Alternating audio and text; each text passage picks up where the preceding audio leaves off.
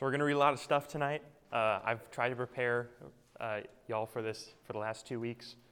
So if you feel at any point in time like things are bouncing off the wall, I'd be happy to meet with you and talk about it. um, I'm going to start reading in verse 1. We're just going to read all of chapter 7. It's one kind of piece, vision, and interpretation. And so I'm just going to read all of it. Daniel chapter 7, beginning in verse 1. In the first year of Belshazzar, king of Babylon, Daniel saw a dream, and visions of his head as he lay in his bed. Then he wrote down the dream and told the sum of the matter. Daniel declared, I saw in my vision by night, and behold, the four winds of heaven were stirring up the great sea.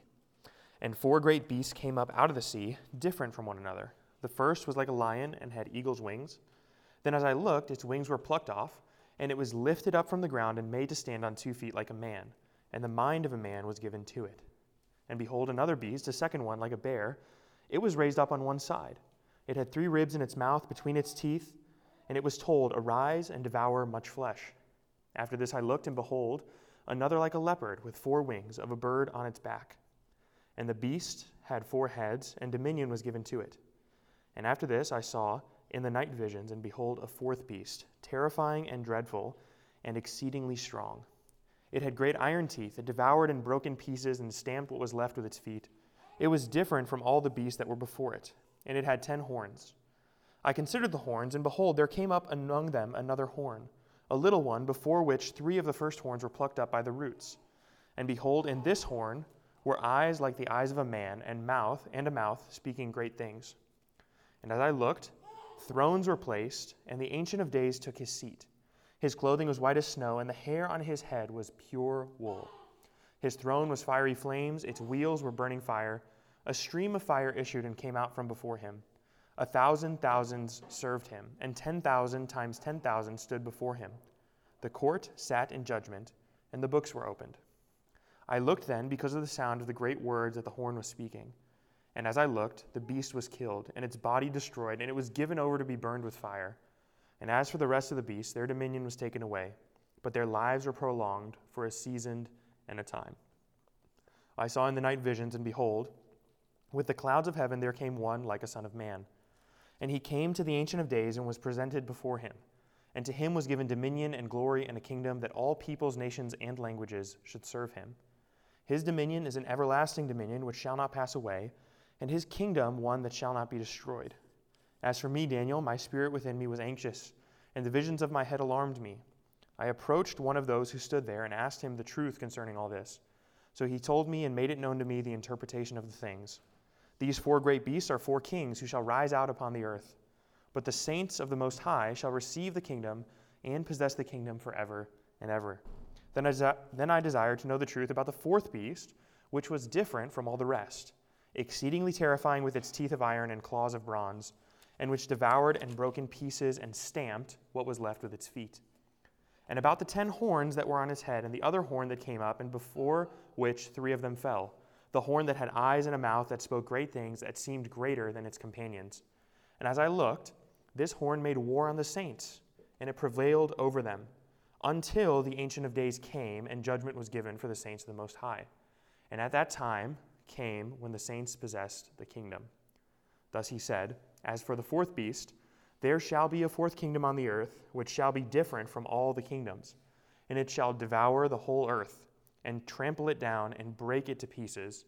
As for the ten horns, out of this kingdom ten kings shall rise, and another shall arise after them. He shall be different from the former ones, and shall put down three kings. He shall speak words against the Most High, and shall wear out the saints of the Most High. And he shall think to change the times and the law. And they shall be given into his hand for a time, times, and half a time. And his and but the court shall sit in judgment, and his dominion shall be taken away to be consumed and destroyed to the end. And the kingdom and the dominion and the greatness of the kingdoms under the whole heaven shall be given to the people of the saints of the Most High.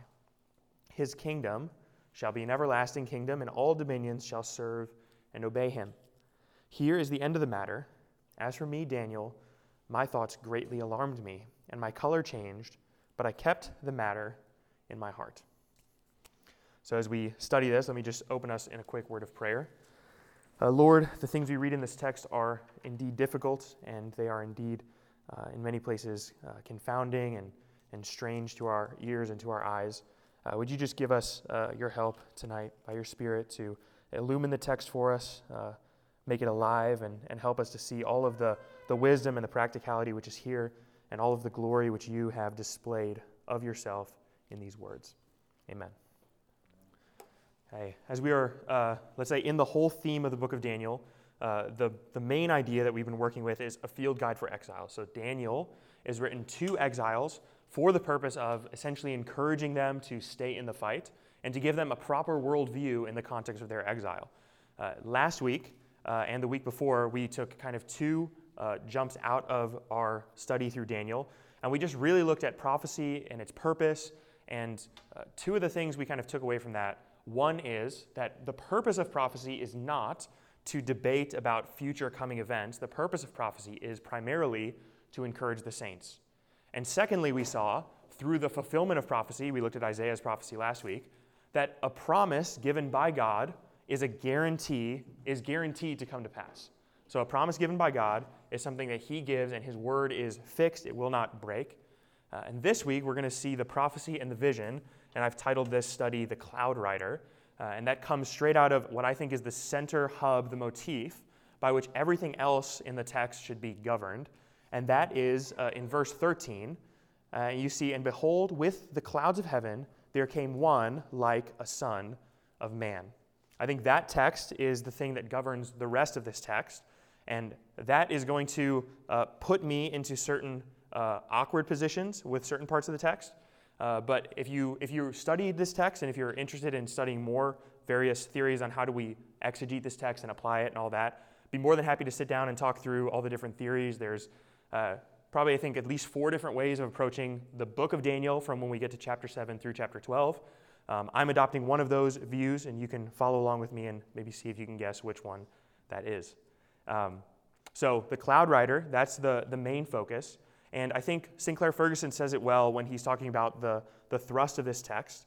Um, he says this He says, For all their power and all their majesty and their brutality, these beasts would simply form the background against which the glorious kingdom of God would be inaugurated.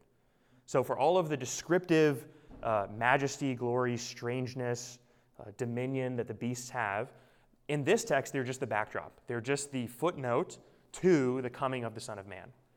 Now, that's an important thing because I think when we, if you were to look at this text and you were to read commentary on it or you were to debate this text with someone else, uh, you would get very heavily bogged down into verses 1 through 8.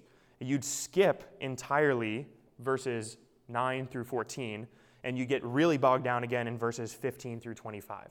So you'd, uh, you'd essentially jump over the thing everyone agrees on, and you'd be stuck debating the minutiae of the text. So Sinclair Ferguson kind of keeps the main thing the main thing. The kingdom of God being inaugurated is the main thing in the text. Okay? So, with that being said, that's my main driving idea. Uh, we are going to dabble into these various kingdoms and what we agree upon, at least in terms of scholarship. So, if you look at verse 1, uh, you'll notice that he's putting a specific time and date on when this is happening. Uh, he says, he makes this claim, it's in the first year of Belshazzar, king of Babylon, that these things are happening. Okay? Now you'll notice this vision in chapter 7 is almost identical with different language, but almost identical to the vision in chapter 2. It's likely that Daniel is exegeting the same events, kind of seeing them from two different depictions. Same thing, there's a, a statue and it's got four different parts, and each of those parts actually matches up with each of the different beasts here. But what's interesting about that is if, if Daniel is writing truthfully, which I think he is, Daniel has called this, uh, these happenings, before Nebuchadnezzar left power, which means he, he calls the shot that the Medo Persian Empire is going to take over after Babylon decades before it happens, while Nebuchadnezzar is at the height of his power. And not only that, but if we, if we take it even just here from, uh, from this date, from when Belshazzar is king of Babylon, Babylon's still in control. Babylon is the first of the beasts. And he predicts events that happen hundreds of years downstream of him writing it. Now, if you were to go to a, a, secular university and you were to ask the Old Testament department of that university, when was the book of Daniel written? They would say somewhere in the second century BC. And the reason they would say that is because the book of Daniel so accurately details things that happen between the 6th and the 2nd century that they say it has to have been written after the events because it's written like someone who's telling the history of something, not like someone who's foretelling the events that are happening. The problem with that is there's nothing in the actual textual tradition of Daniel that gives a second century reading any credibility. The book of Daniel was accepted by the Jews into the canon uh, around the time of 550 BC. Uh, that's probably as late as 450 BC. So if they would have already accepted it into the canon by the time that it's, uh, it, but like let's say right after it's been written, um, that would be preposterous for the Jewish scriptures. So the Jews took Daniel to be a book that was authentically written. And the only reason that people would deny the book of Daniel's authenticity from that uh, sixth century writing is primarily because of the historical problems you bump into. If you don't believe in prophecy, you, you cannot accept a sixth century date for the book of Daniel. If you do believe in prophecy, then the sixth century date of Daniel is actually one of the best, let's say, proofs that there is something as the supernatural.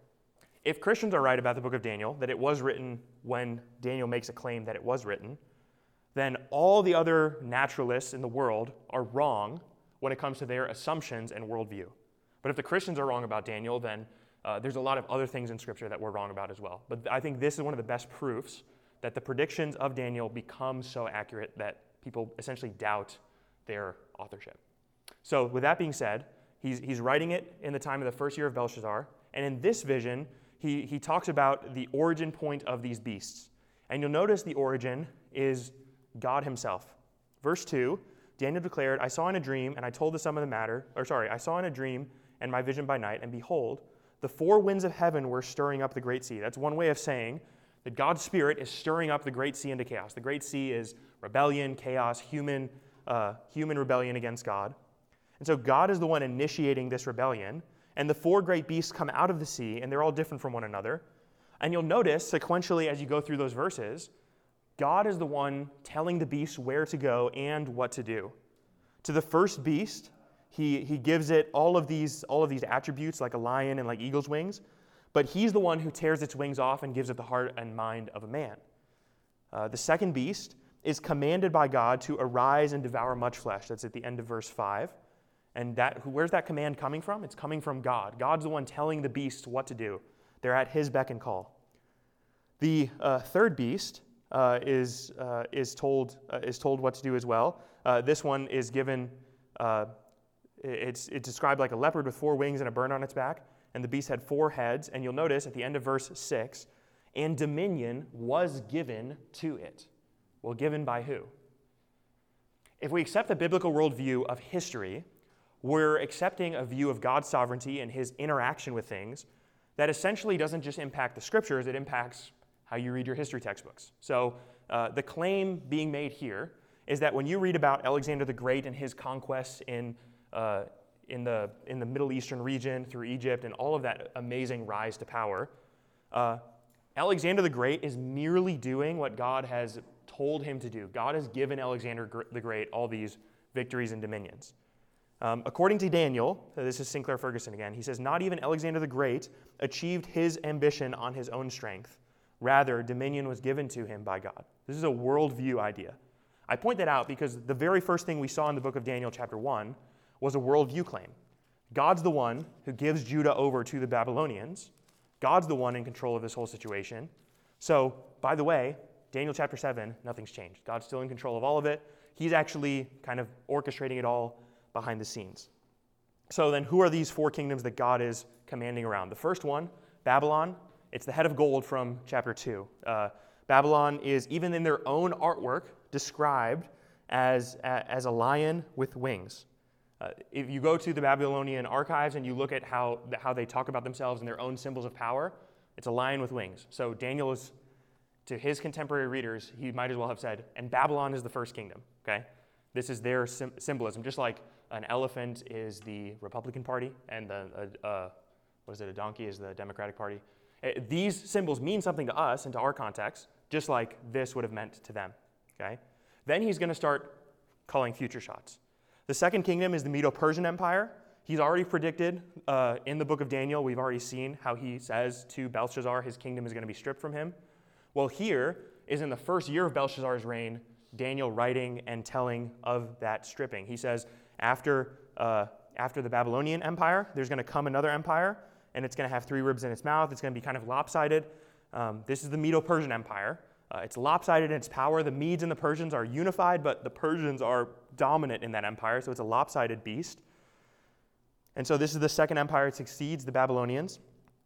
There's a third beast, which is given, uh, which is like a leopard. It has four wings, um, and it's and it's swift, and it goes out and it and it takes control of the world after this second empire, and that's the uh, well, it's the Hellenistic Empire. It's Alexander the Great conquering with his empire. It's the one that comes right after the Medes and the Persians. So uh, all those three are holistically agreed upon by, uh, uh, by Old Testament scholars. And then the debate comes in the Fourth Empire. And that's because the Fourth Empire is described differently than the others. So the fourth one, he says, I saw in a night vision, and behold, four, a fourth beast. This is verse 7. It was terrifying, dreadful, exceedingly strong. It had great iron teeth. It devoured and broke in pieces, and it stamped what was left with its feet. Notice this. It was different from all the beasts that were before it and had ten horns. So in what way is this empire different? Well, firstly, it's not given any natural beastly description. So it's described like a beast, but it has iron teeth. It's, it's, it's let's say, it's more savage than the other empires that are being described. This is, it's so, it's so strange that Daniel says essentially it's not even like the other ones. Well, how is it not like the other ones? Well, if, you, if you're following with the sequential timing of all these things, the fourth empire to take over after Alexander the Great is the Roman Empire. They're the one who take over right after Alexander the Great. You'll notice something else about this text. As soon as the fourth empire is introduced, you know, it's told about the horns and, and whatnot. Um, then Daniel looks, verse 9, sees the Ancient of Days taking his seat of authority. Uh, then this fourth beast is slain, verse uh, 11 and 12. And then verse 13 and 14, the Son of Man comes to the Ancient of Days to receive his kingdom. So if you're trying to follow the chronology of these events, the fourth kingdom is introduced. God essentially sits on his throne. The fourth kingdom is slain. And, at, and while the fourth kingdom is slain, is when the Son of Man is ascending on high. So then the question of timing becomes well, when did the Son of Man ascend on high? Uh, I'll, when we get to Daniel chapter 9, uh, we're going to take a jump out to Matthew 24 and Jesus' own claims about these events. Um, but Jesus receives his kingdom, his dominion, his authority. This is Matthew 26, when he ascends on high to heaven. So he's crucified, and he tells Caiaphas, Matthew 26, when you will see the Son of Man in his kingdom, in his glory. So if Jesus is saying that, he's, he's referring here to the Son of Man receiving his kingdom. That's happening in the Roman Empire in the first century AD. So the timing of these things is then, let's say, roughly defined, right? The fourth kingdom is introduced after Alexander the Great, and its end comes, and somewhere in that end time is when Jesus gets his kingdom. And so, and so there is the timing of these things, that these events were uh, surmised and, and happening in the first century AD. They came true. We can point to them and we can look at them. So then the question is okay, all these things are, are laid out for us. What might be problematic about that? Well, there's this interesting detail about the fourth kingdom, which is its horns. It's got 10 horns, and there's one horn. It's not like the other horns. It's, uh, um, it's got anthropomorphisms given to it. It's got eyes. It speaks. Um, and it, it, even takes it upon itself to change laws. And if you look at the end of the chapter when, he, when, the, uh, when it's interpreted for him, when, when Daniel gets the interpretation, uh, you'll notice, verse, this is verse 24 of the chapter. It says, As for the ten horns, out of this kingdom ten kings shall rise, and another shall arise after them, and he shall be different from the former ones. He shall put down three kings, he shall speak words against the Most High. He shall wear out the saints of the Most High, and he shall think to change the times and the law and they shall be given into his hand for a time, times, and half a time. But the court shall sit in judgment, and his dominion shall be taken away, to be consumed and destroyed to the end. And the kingdom and dominion and the greatness of the kingdoms under the whole heaven shall be given to the people of the saints of the Most High. His kingdom shall be an everlasting kingdom. So, the fourth kingdom, this, this horn, wars against God's saints, is destroyed by God at the time when the saints are given the kingdom for themselves. So this is, a, this is an interesting, let's say, chronology of events. I'm going to punt, let's say, all the specific necessities of this till we get to Daniel chapter 9. Uh, but uh, surmise it to say, I think all these events happened or were summarized in the first century AD. This is when this all took place. Uh, under Rome, the persecution of the Christians, the destruction of Jerusalem, and Jesus' ascension and crucifixion. I think all those things are the cataclysmic events that are being talked about here when Jesus receives his kingdom and he's seated, seated on his throne. That's what we see in Acts uh, chapter 7. Okay, so that's for the, let's say, technical pieces. Now for the uh, main idea pieces of this text. Okay? If you're a, a Jew and you are under Babylonian captivity, we've talked about this before, why would it be important for you to know that God's still in control at this point in time? Well, you'll notice the timing of these, this vision is the first year of King Belshazzar. Belshazzar, as we saw in the text earlier in Daniel, is a terrible king. It's likely that Daniel, in his wisdom, having seen Nebuchadnezzar, sees these patterns in Belshazzar, and other people are aware of his, his terribleness. And now the Jews need encouragement. Okay, it's a tumultuous time in the empire. We know that God already told us he's in control. It would, ha- it would be nice to have a reminder about God's sovereign authority right now. Well, here comes the vision. Same vision, same reminder, same truth, but given at a, let's say, a timely moment. Hey, by the way, God's still in charge, even though this schmuck is in charge of the empire. So this is, this is let's say, the, the encouragement that's given. And, and, but notice something else that's interesting in the text. It's a little bit of a, a apologetic against the, well, the other empires. Notice how God rules from his kingdom as opposed to how the other empires rule. So the other empires, uh, this is uh, from early in the text, well, they have to go about the world themselves making war against things. So the first, the first one has to go around uh, on the ground uh, and has to subdue the earth. The second beast has to go around and devour much flesh itself. The, the third beast has to go about itself on the earth and it's given dominion. All of them are thwarted, but all of them have to self reign over the thing that's given to them. But notice the Ancient of Days, what does he do? Verse 9 His throne is placed, the Ancient of Days takes his seat. His clothing is white as snow, his hair is pure like wool, his throne is a fiery flame. Notice verse 10 A thousand thousands served him, and 10,000 times 10,000 stood before him. Well, how does, how does Yahweh reign? Well, he doesn't, he actually has people do his bidding for him. He's got angels, he's got armies, he's in control of the whole thing, so much so that he doesn't even have to get up off his throne to make sure that things happen the way he wants them to happen. It's a, it's a display of power, if you like. The other kingdoms have to work for all the dominion that they get, and Yahweh is simply sitting on his throne, and he can call his angels around, and they can do his bidding whenever he wants. It's a, it's a let's say, a treatise against these other kingdoms.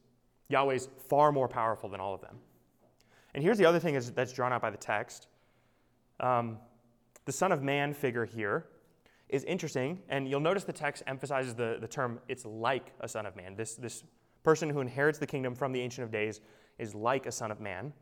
And that ought to be contrasted in our minds with the other kingdoms, which are like a lion, or like a bear, or like a leopard, or like nothing else we can describe. Well, what's this king like? Well, he's like a Son of Man. He, he's human. He reigns as a human bearing the image of God in all of the capacity that a human should have when bearing God's image and ruling on his throne, as opposed to the other kingdoms which reign in a, in a beastly fashion, in a way that's unhuman in their viciousness, their brutality, their, their, uh, their savageness. We, we look at these images of beasts and their descriptions, and we think those are strong, powerful images. And from an earthly standpoint, that, that is kind of true. But in a real sense, it's, it's, a, it's a shortcoming kind of reign. It's a vicious reign, a cruel reign, but it's not a human reign. It's not a God ordained reign, like the one who is the Son of Man. He, he reigns, well, like Adam was supposed to reign. He reigns over creation. He reigns and he gets his authority directly from the Ancient of Days. And what happens in his dominion? Well, uh, he doesn't devour things, he doesn't destroy things. What happens in his dominion? He's given glory and a kingdom. All people, nations, and languages serve him. His dominion is everlasting, it won't pass away. Uh, in, in, other texts, we talk, we talk about the same uh, character in the Old Testament. His, his dominion is a peaceful one, uh, where the lion lies next to the lamb and, and people uh, don't experience pain anymore. It's an interesting contrast in the, in the hope of exiles in Babylon. They know nothing but oppression and violence and destruction. Even in, in their own reigns, they know this. Uh, but God's kingdom that they're looking forward to is one that is, well, it's, it's different than the empires they're used to. So, with all that being said, uh, in this text of Daniel, uh, there's one through line thing that uh, a saint can know an exile can know about this text, which is that, well, what God said in Daniel chapter 2 is still true in Daniel chapter 7, namely, that all these other kingdoms, well, they're still going to have their way for time, times, and half a time. However, ultimately, at the end of days, the Ancient of Days only gives his authority to one other. And this one other is, well, he's one whose rule you'd want to be under. It's, it's an attractive rule. It's one that is, well, it's restful. It's, it's all the things that you would want out of a good leader. Imagine uh, trying to have your best advantage in the day of the Babylonian Empire. Well, you might be backstabbed if you're high up enough and someone else wants your seat of authority. You might be uh, cruelly thrown in prison if you look at someone the wrong way, right? Think about Nebuchadnezzar as king. If you serve Nebuchadnezzar and you don't do what he wants when you want him to do it, well, like he says to his wise men, I'll just tear you limb from limb in the streets. You don't want that kind of a king. Well, uh, the Son of Man is, is different. His kingdom is one you can expect in a different kind of way. His kingdom is one that is, well, it's, it's, it's one that everyone would want to live under because it's an attractive kind of kingdom.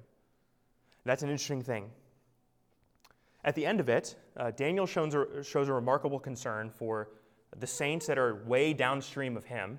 Essentially, uh, well, there's this, there's this horn that's going to war against the saints, and I'm, I'm concerned for these saints in the future. Tell me more about this. So the, that's why the prophecy is expounded further. But you have this interesting note. Essentially, the, the affirmation that, yes, this, this person will war against the saints and have much victory against them, but ultimately, verse 26 of Daniel chapter 7 the court will sit as judgment, his dominion will be taken away, and he will be consumed and destroyed to the end. Because, why? The kingdom and dominion and the greatness of the kingdoms under the whole heaven, who are they given to? They're given to the people of the saints of the Most High. Translation Well, uh, when we talk in the New Testament about we are sons and daughters of God who are to be co heirs with Christ in the new heavens and new earth, what are we talking about? Well, his victory in his kingdom is, in a real sense, our victory in our kingdom. It's one that we rule and reign in with him. This is an interesting kind of thing. The, the victory of the head of the kingdom is also the victory of the members of that kingdom to rule and to reign. This is something that Daniel, this isn't even the New Testament yet, right? Daniel is the one saying this. It's a very interesting thing. So, uh, if you are, let's say, with the king of this final kingdom, well, there's, there's more to hope for than just, well, a general peace in your time. There's also well, there's special privileges, there's special uh, responsibilities, there's special duties that are involved with that. And that's why, you know, Paul will exhort saints in the New Testament to live different from the world. Why? Because you will judge over the world. You will be ruling and reigning to subdue the world. So you have to live differently. You can't live like the world. You have to be different because you're called to be more than what you currently are. This is kind of the hope of the Christian life of sanctification, glory, dominion.